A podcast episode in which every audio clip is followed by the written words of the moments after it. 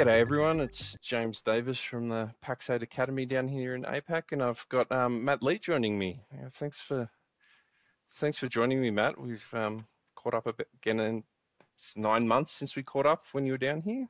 You know, like you said, I was last down there in September. It was awesome, right? And and and since then, it's been a great year. I've managed to cut a little bit back on my travel. I think I've only taken about 35 flights this year so far.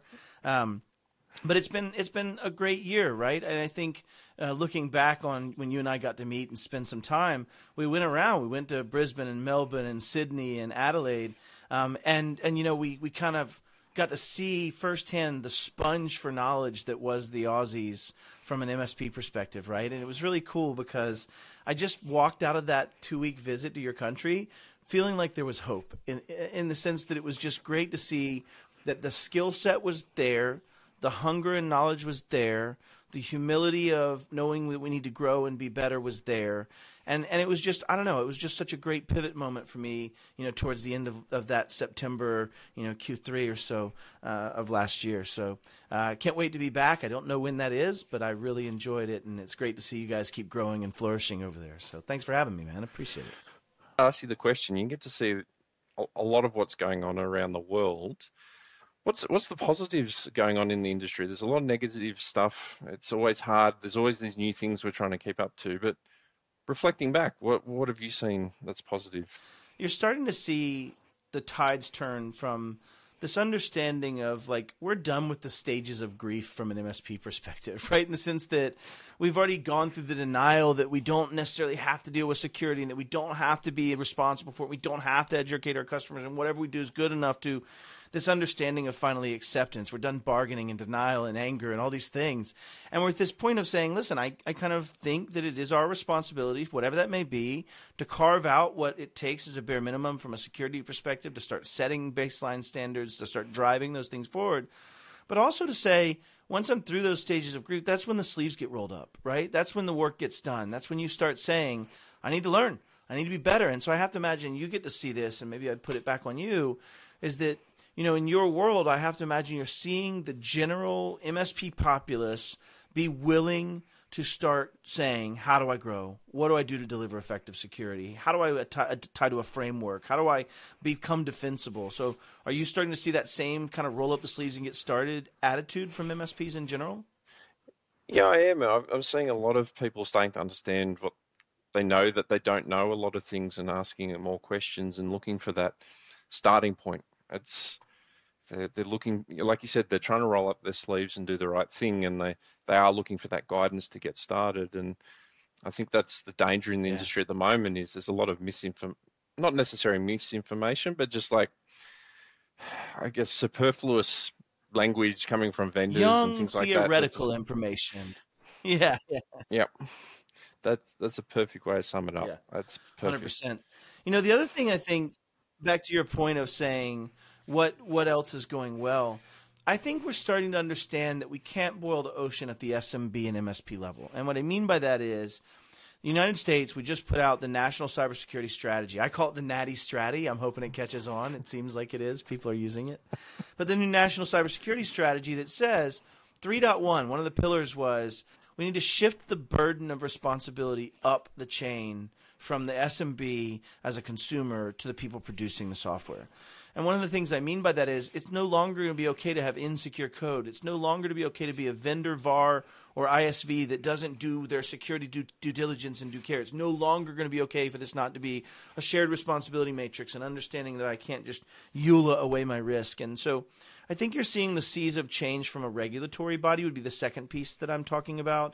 And everybody in the Five Eyes communities, the US, Australia, New Zealand, UK, and, and Canada – all of us are starting in our own way to adopt the similar type of frameworks and practices, right? What you might call in the Essential 8 MFA, I might call uh, 6.3, 6.4, 6.5 on, on the CIS framework. But you're starting to see that same adoption in the middle, and regulatory uh, evidence point towards those things being uh, reasonability and being the things that need to exist. So I think that'd be the other piece is that – no longer may it be okay for somebody like Microsoft or Google to make a product that doesn't have MFA turned on by default. that doesn't have base standards in, in, in turned on and I must turn them off. And in the US, we're coining that as insecure by design, right? Or just secure by design and secure by default, meaning not only do you have to design it well and protect it well, you also have to make it so that the settings that are choosable for my demise, such as a seatbelt, are more encompassing for me to put the seatbelt on than for me not to put the seatbelt on right?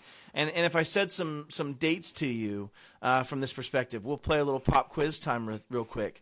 But if I said some dates to you, like for example, 1885, 1950. 1965 and 1966. That's a span of 81 years. 80, 1885 to 1966 is 81 years. What do you think that industry I'm talking about is from 1885 to 1966? Oh, I know I it's a doozy. No I didn't prep you.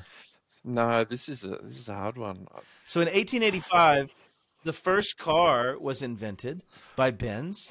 1950 was the first seatbelt. That meant you went from 1885 to 1950. That's 65 years without a stupid lap belt to protect you.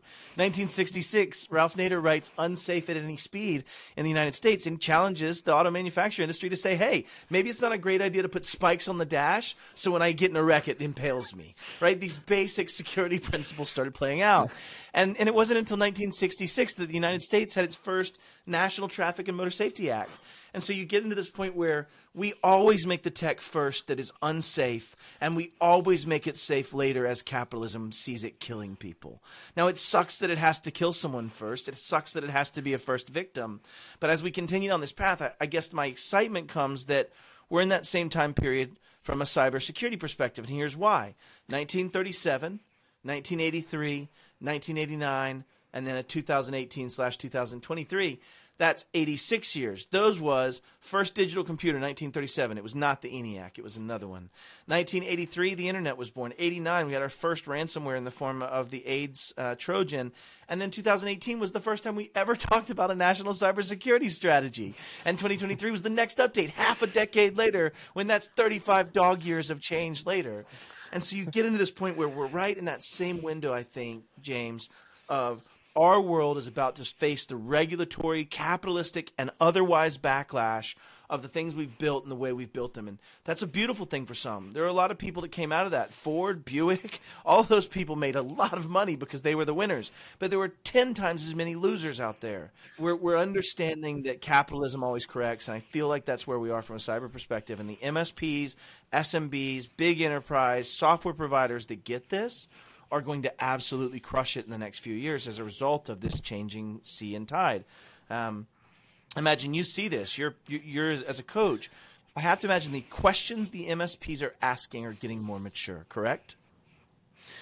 Yeah, there are, and I'd say there's three stages, Matt. There's the ones that are just realizing that they don't know what they don't know, and they're just getting started in their journey. The, there's the ones that have gotten their first package out to market and starting to learn the operational um, challenges. And then you've got the ones that have been maybe in market for 12, 18 months do, doing this and then and build, building it out. And sure. they're really looking at optimizing and learning the mistakes that they made 18 months ago. Um, and it's it's a very um, differing market. And what you're saying about the regulation changes, we're, we're starting to see those pushes down here people like ASA and AusCert are pushing not only for regulations from government in terms of uh, security standards, but actually for licensing and um, certification for people to deliver cybersecurity practices. So Singapore already does that as yeah. an example. So we're, we are very much wow. seeing what exactly what you're talking about. The ones that are you are seeing that are starting to get this to your point around Ford being a winner out of the regulation what are the what are the companies that you're starting to see winning in this environment already? Well, I don't like to call out specific companies from a vendor perspective, and I feel it's just unfair.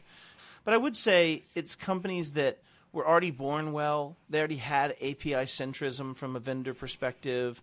You know, a lot of the stuff on our line card are people that were already born in the modern era. They already had the ability for us to instantly provision licenses, for us to instantly do configuration, for us to instantly set things up and go forward. So I think initially it's the ones that were already closer and proximal to being able to change and deliver these things, right? The ones that already had healthy revenues, driving a, a good, clean platform. they're the ones that have leaned in. They're the ones that first got their SOC. They're the ones that are now dealing with actually challenging the real status quo of, of that. And they're the ones that are talking about shared responsibility, right? And when you think about this, it's going to be things where I understand. Okay, I'll break it down. Have you ever heard of pizza as a service, James? No. Let's tell me. I'm I'm interested. I'm curious. I like no pizza. worries. Pizza as a service is the explanation as an understanding of where responsibility starts to shift based on you outsourcing things. For example, if you're looking at my traditional infrastructure and traditional server, you might compare that to making pizza at home in the sense that I've got to order the server, I've got to order the drives, I've got to order the dough, I've got to order the the pepperoni. I've got to order the sauce. I've got to order the table. I've got to have a tablecloth. I've got to make sure it's hygienic. I've got to make sure the oven's at 450. I've got to cook it at 16 minutes. I've got to pull it out at 16 minutes. I've got to not burn my hands. I've got to put it on the table. I've got to cut it and slice it. I've got to make sure it tastes good. I've got to then distribute it to my people. I've then got to clean up. And after that, I've got to do that is a traditional infrastructural model of IT. And you're responsible for it all. At the end of the day, you can come up with all the tech. You can see all the layers. You can do all the things. But as you shift out towards infrastructure as a service, some of that layer goes away. Maybe that's like Papa Murphy's take and bake, where I might just grab it and toss it in the oven, but after that it's going to be good to go. And then you have SaaS and SaaS and platform services and function services as it goes on. And I'm not being I'm being summative. Ultimately, say the more and more I hand off to you and is out of my control, that is something that only you can do. Now, in the past, software vendors had the ability to say, oh, sign this end user license agreement that say even if I screw up, I'm only responsible for whatever you've paid me, and that's the limit of my liability, which doesn't incentivize them to actually do the responsibilities they've taken on from you. But if you think about pizza of a service in a restaurant conversation, they don't want to have old dough that might kill you. They have to have at least modern food. They have to cook it to the appropriate temperature. They have to be responsible to wash their hands. They have to clean the dishes the appropriate way. And that gets inspected by the state, and you start getting more of this you're starting to see that concept play out when it comes to these software providers mm-hmm. on the opposite end of it where now they've been responsible for it for a long time but they've been able to explain it away as something that you signed over knowing i wasn't doing it and even if i wasn't then i limit my liability. And so there was a dis um, you almost had an argument that going cloud going isv going these things could be less secure. And has it played out that way? It kind of has in some ways but in the other ways, I could never meet the capabilities. I could never meet the economy scale, the tech at scale, the things that if I was trying to do in infrastructure. I wouldn't have Johnny washing his hands four times an hour. It's probably my numbsuckle son running upstairs after going to the bathroom and throwing my pizza in the oven, right? Like that's the reality of it. The process is the things don't exist. So I, I say all that to say the vendors that are being most successful are starting to really lean in and understand this shared responsibility. Start to drive and understand what's on my side. What should I be responsible for? What things should I have that enable you?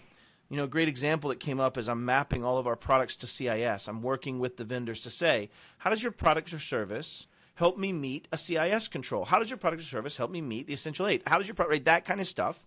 And as they answer that, there's a second lens though because there's the lens of if I use your product under this whole shared responsibility matrix, do you offer SSO so that I can extend my identity plane per 5.6 and 6.7 from my SSO? Do you use end to end encryption so that I can make sure I say yes when I say yes about end to end encryption is used?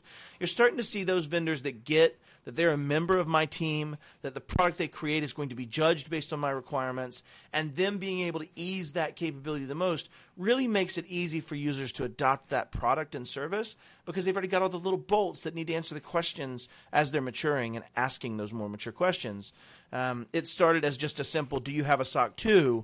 But it's now starting to very much pivot into deeper understandings of the tool, deeper understandings of how the platform is configured and set up, and what they're responsible for and what I'm responsible for. And, and I'm just proud to be part of that. And it's magical seeing it develop around us. And um, I'm not the only one trying to solve it, right? There's, there's so many people involved. But it's a. Uh, that's one of the other happy points. I know I went on for like 20 minutes there, but uh, what else you got, man?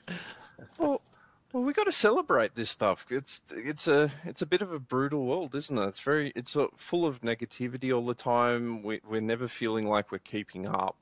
We've actually come so far, and it's important to actually reflect and celebrate that point. And that you talking about that True shared story. responsibility um, matrix and how the industry is reshaping. I'm interested how you see an MSP fits into this space. Um, as it's more more SaaS based, there's more more things sort of going on in the client environment. We're ah. so used to saying that we protect everything. Well, talk talk me through it. Oh, Well, you're triggering me on that, so I'll tackle that first.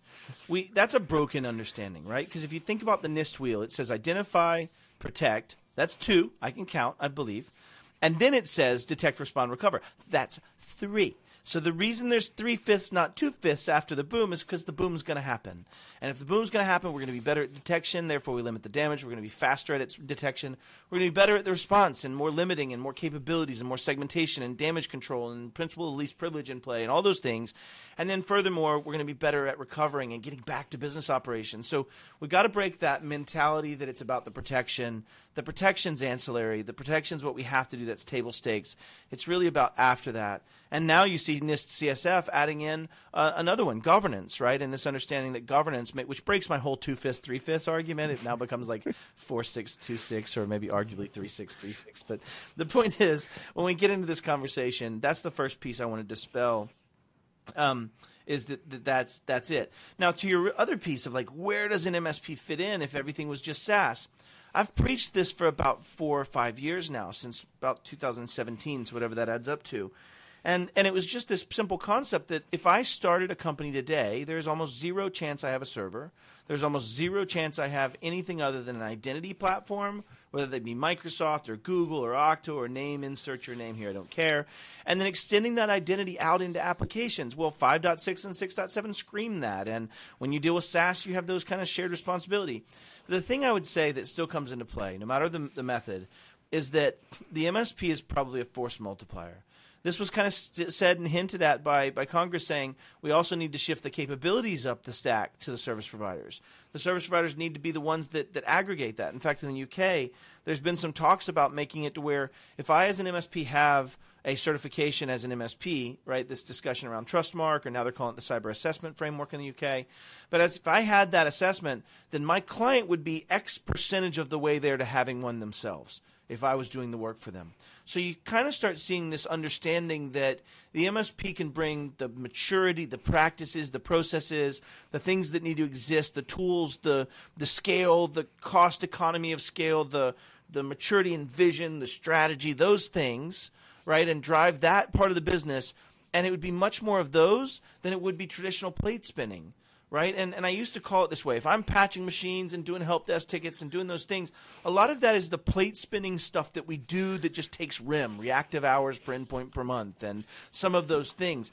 And and really, when we get down to it, that plate spinning is not great. Now, I was asked by my VP of Operations, Tony Miller, to never use the word plate spinning in our organization when I worked at an MSP. You know why?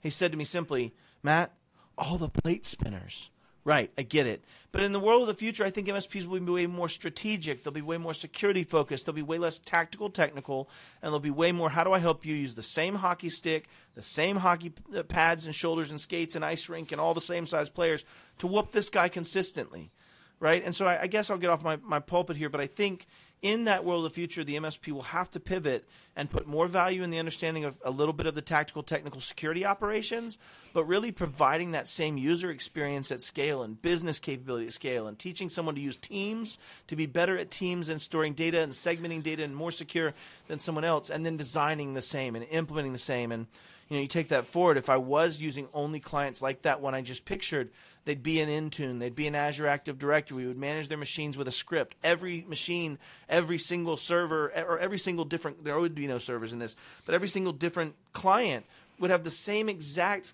configurations essentially with the ability to scale those because of normalized variable sets. And even if I need to make a one off, I can see it very visually as to what was changed. It's very the same to every client and its impact from a security and risk perspective. So I think you've you've kind of nipped in on what I what I believe is happening is that as the technology gets simpler, um, you know, and I do a little simple thought experiment on stage where I ask people if you have an iPhone or an Android and you fire up Angry Birds and then close it, how many times out of 100 would you expect it to open and succeed functionally? It'd be damn near 100 of the time, right? right? Like it's because Yeah. the platform's the same. Yeah, the game's the same. When you get to that, the technology value prop we used to give of I'll keep the plates spinning so you can keep the pooters are working isn't valuable. It has to be other things. And so I think what you're seeing is this cliff that I've been predicting with Dom Kirby for about four or five years that MSPs will either rapidly pivot to some of these concepts or they will rapidly watch their competitors start up and take business or drive business of new people to be better than them. So I that one's a big one, man. That that pulls my string a little bit. So thanks for letting me go on about it. As the MSPs need to transition to that more advisory level, what does that really look like in the cybersecurity yep. space? Does that mean they need to become an MSSP? I hear all the vendors going, "You're an MSS, you're an MSP. You need to become an MSSP." Pulling my string today, What's... James Davis. Here's why. You know, I've said this before. I, I, did a presentation in Atlanta, Georgia, to a bunch of MSSPs that come from the traditional definition. Now, I want to tackle this a little bit. What does MSSP mean? It is a marketing term we made up to say, hey, I'm a little better than that other bloke at security tools. I'll do that jam. I don't want to touch the computery stuff. Thanks. So, in the traditional sense, in an enterprise world, that makes a lot of sense, right? Because they are verticalizing and then saying, here's your role and task. I want you to be my SIEM as a service. I just want you to alert me, and I'm going to do the contextualization inside my business unit right? That's easy to, to, to, do. That's a very easy shared responsibility matrix to line out. That's very simple to do. But when you think about the MSP that serves the SMB, or even the MSSP that tries to serve the SMB or serve the MSP SMB, you start seeing a world of where the expectation is you, James Davis, my MSP, are responsible for all of it. Aren't you already responsible for security? Weren't you already supposed to secure me? And they have said that. We've said it for years. Oh, we put on dark web monitoring. Now you're good. We just didn't understand the breadth of it. And and I think what you're seeing is you cannot protect something in a vacuum, and you can't do security as a service without understanding context or having a good relationship with someone that does. They can manage the configurations and the baseline. Because we've thought of security as protect. Because we've dumbly said security is me making sure them them cyber bullets don't go off, and I'll take care of the cyber bullets on this side. Nope, not how it works.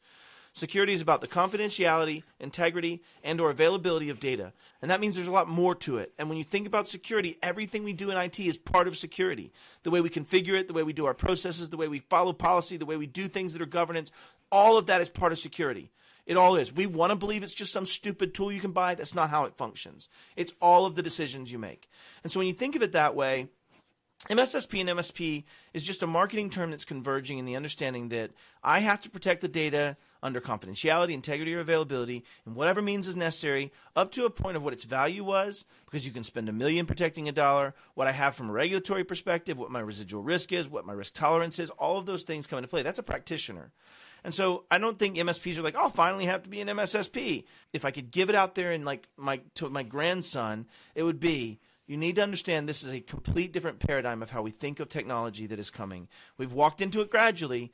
It's going to keep going gradual, but it could have a snap point, right? And I think we're kind of in that same point where there was some pivotal moment in the auto industry where you either had to get in or get out. And I think we're there today around cybersecurity. So I don't think you can ever touch the wrench and not be responsible for the outcome. Uh, and I think that's what we're seeing. You, you know, if, if you look at it, cybercrime is the third largest economy, if summated – in the globe. They are only behind the United States and China, and if then, only but by a little bit. And so you think of this as this is a systemic, endemic problem at the SMB to MSP to every level we all have to solve it in our own right, and what's appropriate from an economics perspective. And so I think if you take my picture that I painted of uh, all Azure Identity, all SaaS, SaaS being more responsible for doing the right things with their giant revenues, driving that to where private equity is responsible for some of these things, driving that to where equity and markets responsible for cyber, means that we'll start being more and more secure through each of those layers and lenses, right? Um, and, and I feel like we happen to be on one piece of that lens, the SMB serving SMP, SM, uh, MSP. Uh, but that has, in the United States at least, the SMB makes up 42% of gross domestic production, right? And so you, you get into this world where it's an inequitous um, cyber protection, if you will, poverty for the SMB and MSP. And it's really around that understanding that it's not just a tool. There is no magic beanstalk that I can toss out and you're going to be uh, and you're good. You're going to have to get better at this as an MSP. But I'd also put hope on that in the sense that MSPs have already gotten really good at processes for efficiency. That's that's your whole jam. That's what you do in Academy, right? You make them efficient and better at their job and more effective and all those things. CSAT's up. It's the same crap. It's just a different application of it. They've already got the muscles. They just need to keep flexing them. That's it. All right, I'll get off my pedestal so I don't fall and break my neck, but uh, I'll hand it back to you, man. I I think it's important to hear though. So I think I agree with you. Like the the whole terminology um, has been a marketing play, and often when I'm talking to partners, I'm convincing them not to go and invest in a SOC and look at partnerships because what you just said there around the verticalization of a lot of the security specialists, that's what they are. They, and that's that next yeah. level. Um, and yeah. I see you might hire a Pillr or a black point yep. or somebody like that to be that SOC as a service, as an externalization of some verticalized service. But the SMB would never do that. You've got to do that through the lens of an MSP that can take that action and do the things and matriculate the delineations that need to happen. So, yeah. And, and, and you use the good term aggregator. Uh, as an MSP, we've been so for so long we've built our our business off the back of being that generalist expert that can just solve any problem. We can't be right, that anymore yeah. as it's getting more complex and more specialized. Yeah. We're the aggregators, we're the advisors. Like you said, we're very good at that process. Yeah. We're very good at that direct working with the SMB. All these other companies aren't. And that's our power. Um, and that's the power of yeah. the power, partnerships. And general practitioners in doctors make sense too, right? Like even in Australian medicine, you have a general practitioner or an internist of some sort, and then you have somebody else that's going to be that specialist. And why is that? In the beginning with doctors, they had like two things. A bloke could either saw off my leg or they could put leeches near my crotch. That was about it. That was the medical body of knowledge at some point in time. And yet, as that body of knowledge kept growing and growing, general practitioners initially were expected to be the jack of all trades. They had to know everything, all the new stuff from Paris and France and all the new stuff. And, and as that grew, you saw bodies of knowledge form like the AMA or in Australia, whatever your medical association is that, that aggregates those decisions. And so you start seeing this world where doctors had to form specialties to be able to cover the breadth of it and the knowledge of it and the applicability and the contextualization and all the understandings. And I think to some extent that's because of the complexity of the human body. But in the same way, there's corollaries in the, the way we connect and the functions of old systems and new and waterfall and, and agile methods and SaaS versus these kind of semi SaaS and all these other things that are, all of that is complex. But as it normalizes, I think much unlike the human body, we have some control over the system that we allow to play where the body kind of dictates that to us. But I think when you start looking at like engineering commissions or people that show you what, you know, stress loads I can allow on a vertical or horizontal surface or all of that stuff kind of becomes more normalized and much more expected based. So I would think probably, in my mind, we're seeing that stage where we have to stop being general practitioners and covering everything and being general practitioners that understand where those edges are and when to call a radiologist, when to call a nephrologist, when to call in somebody that's cancer in, in that space. And and in the same breath, we're also going to continue to see more things that say you can't just be a doctor. You have to at some point go through certification. You have to at some point be able to prove you've done the apprenticeship. You have to do and so I think, you know, we've got a lot of forces coming together that'll be very shaping and changing with the MSP, but they're all things that that are better for how you ask for your seat price. They're better for being respected. If I go to my doctor and he or she says, "Hey Matt, you have high blood pressure and you're fat. If you don't take this pill, you're going to die this way." I'm not going to do a lot of, "Oh yeah, teach me about peptide uptake and how it affects the pressure of the underlying vessel." Uh, I'm not going to get into that. I'm going to say, okay, MFA, let's do MFA. I'm in, right? And so when you get into that, it is what we want. We want to be more respected. We want to be practitioners. We want to be able to be the attorney, the doctor, the CPA that comes in and says, hey, this is what we need to do, business. Let's move forward. We want to be that strategist and advisor. So I feel like you can only do that with barriers to entry. I feel like you can only do that with growth mm-hmm. of an industry over time. So I am magically excited that we're at kind of a precipice, I think, of that inflection point from us, in my opinion. I've been wrong before, but that's my opinion of where we are. Well, I, am I'm, I'm the same opinion, and I, I'm feeling your passion and excitement that you've been banging the drum for so long, and now you're starting to actually see it happen, and and, and people are people yeah. are doing it, right? Um, and you know, I know we could talk about this all day for hours and hours and hours, but mindful well, we were born and separated at birth to different continents, so yeah, probably. I think uh, similar. I, I, think so. I, uh, so I want to I want to ask you to sort of like final thoughts. Like if you're we're halfway through the year, what should what should MSPs be focusing on for like the next six months to run out the year while so much is going on? What should they be aware of? What should they be really focusing on? I would definitely say find the things that are changing in our industry that are requiring you to have a standard, such as CompTIA Trustmark. If you haven't seen that, we have 500 MSPs on the waiting list already. Um, but things that are starting to give you that ability to check yourself against a standard that say, am I doing the right things? Am I actually doing it? Which is what we all want to know, right? And so I think if I was focusing right now, it would be frameworks. Uh, frameworks specifically, I'd be looking at would be CIS. I'd be looking at NIST CSF. But I would I would tie in into those frameworks and say, as an MSP, how do I hire a James Davis? And when I do, how does he get his credentials? What kind of machine does he get? How does that get distributed? How do I document that? And all of those things will be tied back to CIS framework uh, safeguards that come out of that. And they're very easy to, to implement. I like to say CIS is the how to NIST's what. Right? NIST gives very broad, thou shalt do this to protect data. Whereas CIS goes, here's the thing you should do. Don't touch stove it's hot. Here's the thing you should do. And so while those add to that thou shalt not do this process they give you more context and understanding the ability to walk through it. So lean into that.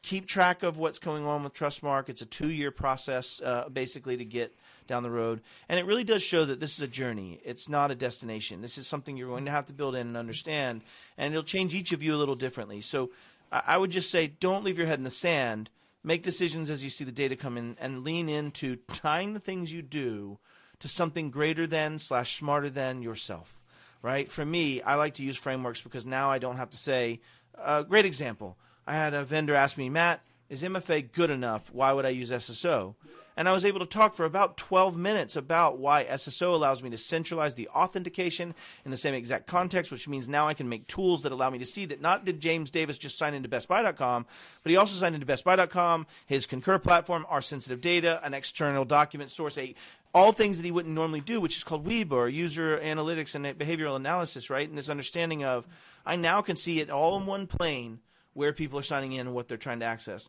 And furthermore, I can see access control. This just came up with Dragos. Dragos is a massive international uh, security platform out there. Good good guys out there. Rob Lee, no relation, right? But they they are they got popped and they found it because of good access control.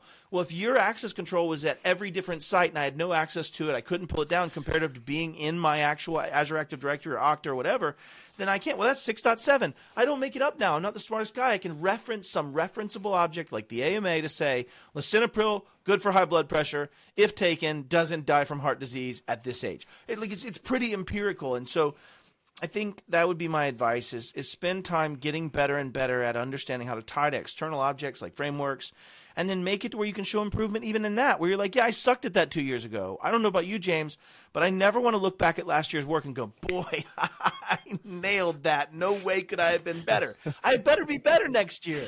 Right. So, yeah, anyways, I'll, like I said, the pulpit challenge. But I, I do believe that it would be go find a framework and try to compare yourself to it.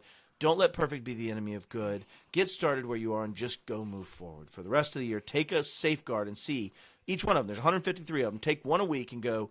Can I get through 20 of them before the end of the year? Can I get through 26 of them? Well, you'll be 26 of 153 better than you were before, right? So, anyways.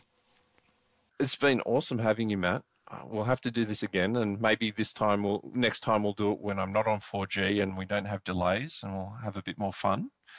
Um, but thanks for have, thanks for jumping on and giving away your time I, and sharing your insights and maybe I'll be back over on your side of the, the, the, fence. I heard they have this new shipping method. It's a crate, and I can just sit in the crate in the cargo hold, and they, they get me out. It's a lot cheaper. So, uh, but no, I, I was glad to be here, man. It's so great to see you guys keep thriving down there, and all the MSPs are just growing like crazy and being more and more secure every day. So, thanks for having me, buddy. Thanks, Matt. See you next time.